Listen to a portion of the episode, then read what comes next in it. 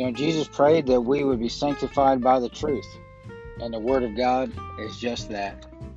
Welcome to our latest installment of Bible study on Reflecting Christ podcast, and may the Word of God be a lamp unto your feet and a light unto your path.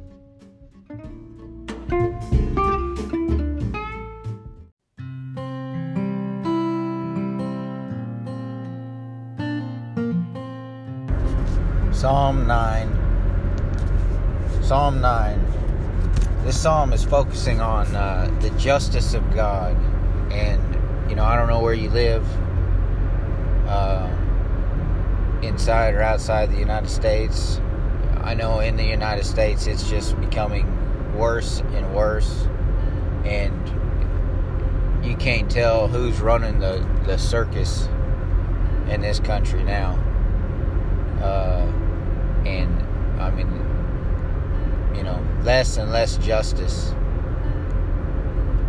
is uh, coming out of our lawmakers, out of you know places like Washington, things like that.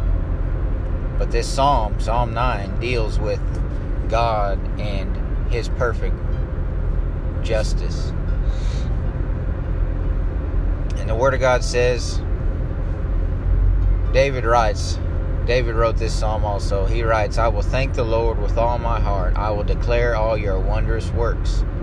I will rejoice and boast about I will rejoice and boast about you. I will sing about your name most high. When my enemies retreat, they stumble and perish before you. For you have upheld my just cause. You are seated on your throne as a righteous judge, as a righteous judge. That means a judge, obviously, that cuts it the way it's supposed to be sliced. Right? Black for black, white for white. Right for right, wrong for wrong. It's either right or it's wrong. You know, there's no gray area. He says, You have rebuked the nations, you have destroyed the wicked, you have erased their name forever and ever. The enemy has come to eternal ruin, and you have uprooted the cities, and the very memory they have perished. But the Lord sits enthroned forever. He has established his throne for judgment, and he judges the world with righteousness. He executes judgment on the nations with fairness.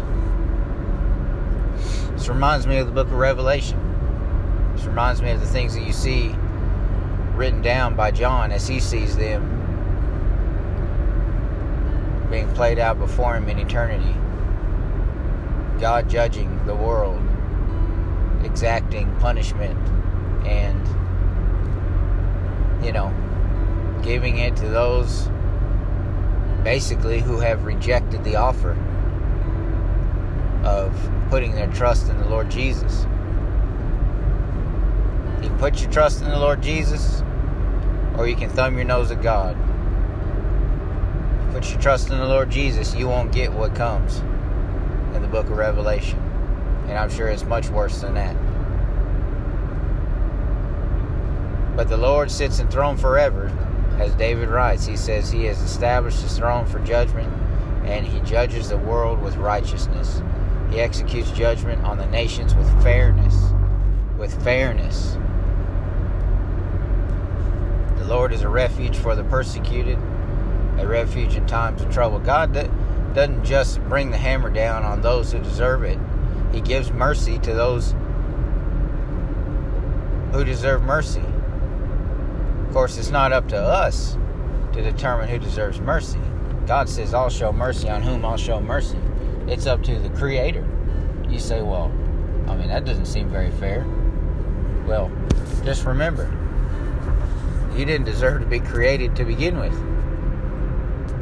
See, wisdom begins with fear of God. In other words, wisdom begins with a proper understanding and reverence for who God is. And He is none other and none less than the one and only holy, perfect, all powerful Creator. So, when He decides who gets mercy and who doesn't, it's obviously perfect. Again, He says, The Lord is a refuge for the persecuted, a refuge in times of trouble. Those who know your name trust in you because you have not abandoned those who seek you, Lord. That's that's the truth. Abandonment is something I've dealt with a lot in my life. Coming from a, a broken home and a uh, growing up, you know, kind of passed back and forth in my family and, and not having a mother figure that loved me around and uh, feeling abandoned.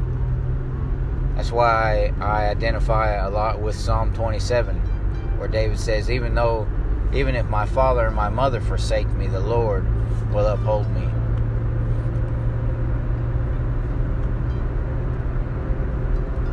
He again writes here in Psalm 9, verse 10 Those who know your name trust in you because you have not abandoned those who seek you. You're looking for somebody who won't abandon you. You're looking for somebody who will always be there when you call on them. Not merely for that, but I guarantee you he'll fill that void.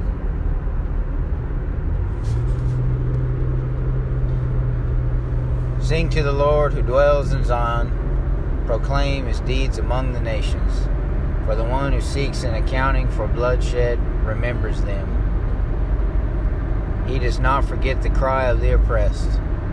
Boy, that's going to be the day when everybody gets what they deserve for oppressing others. It's going to be the day.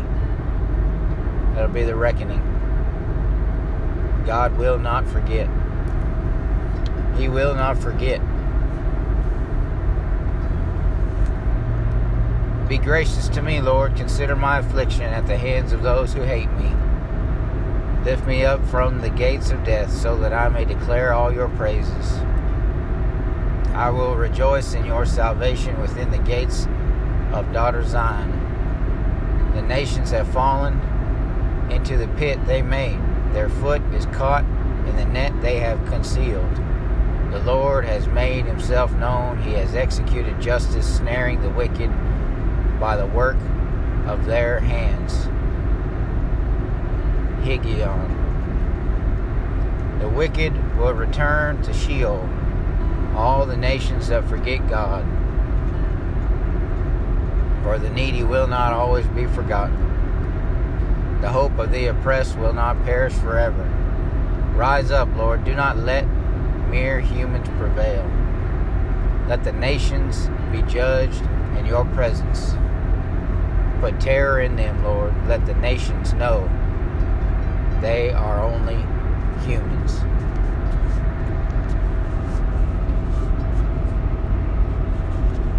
It's Psalm 9 on Reflecting Christ podcast. I pray it blesses you in Jesus' name.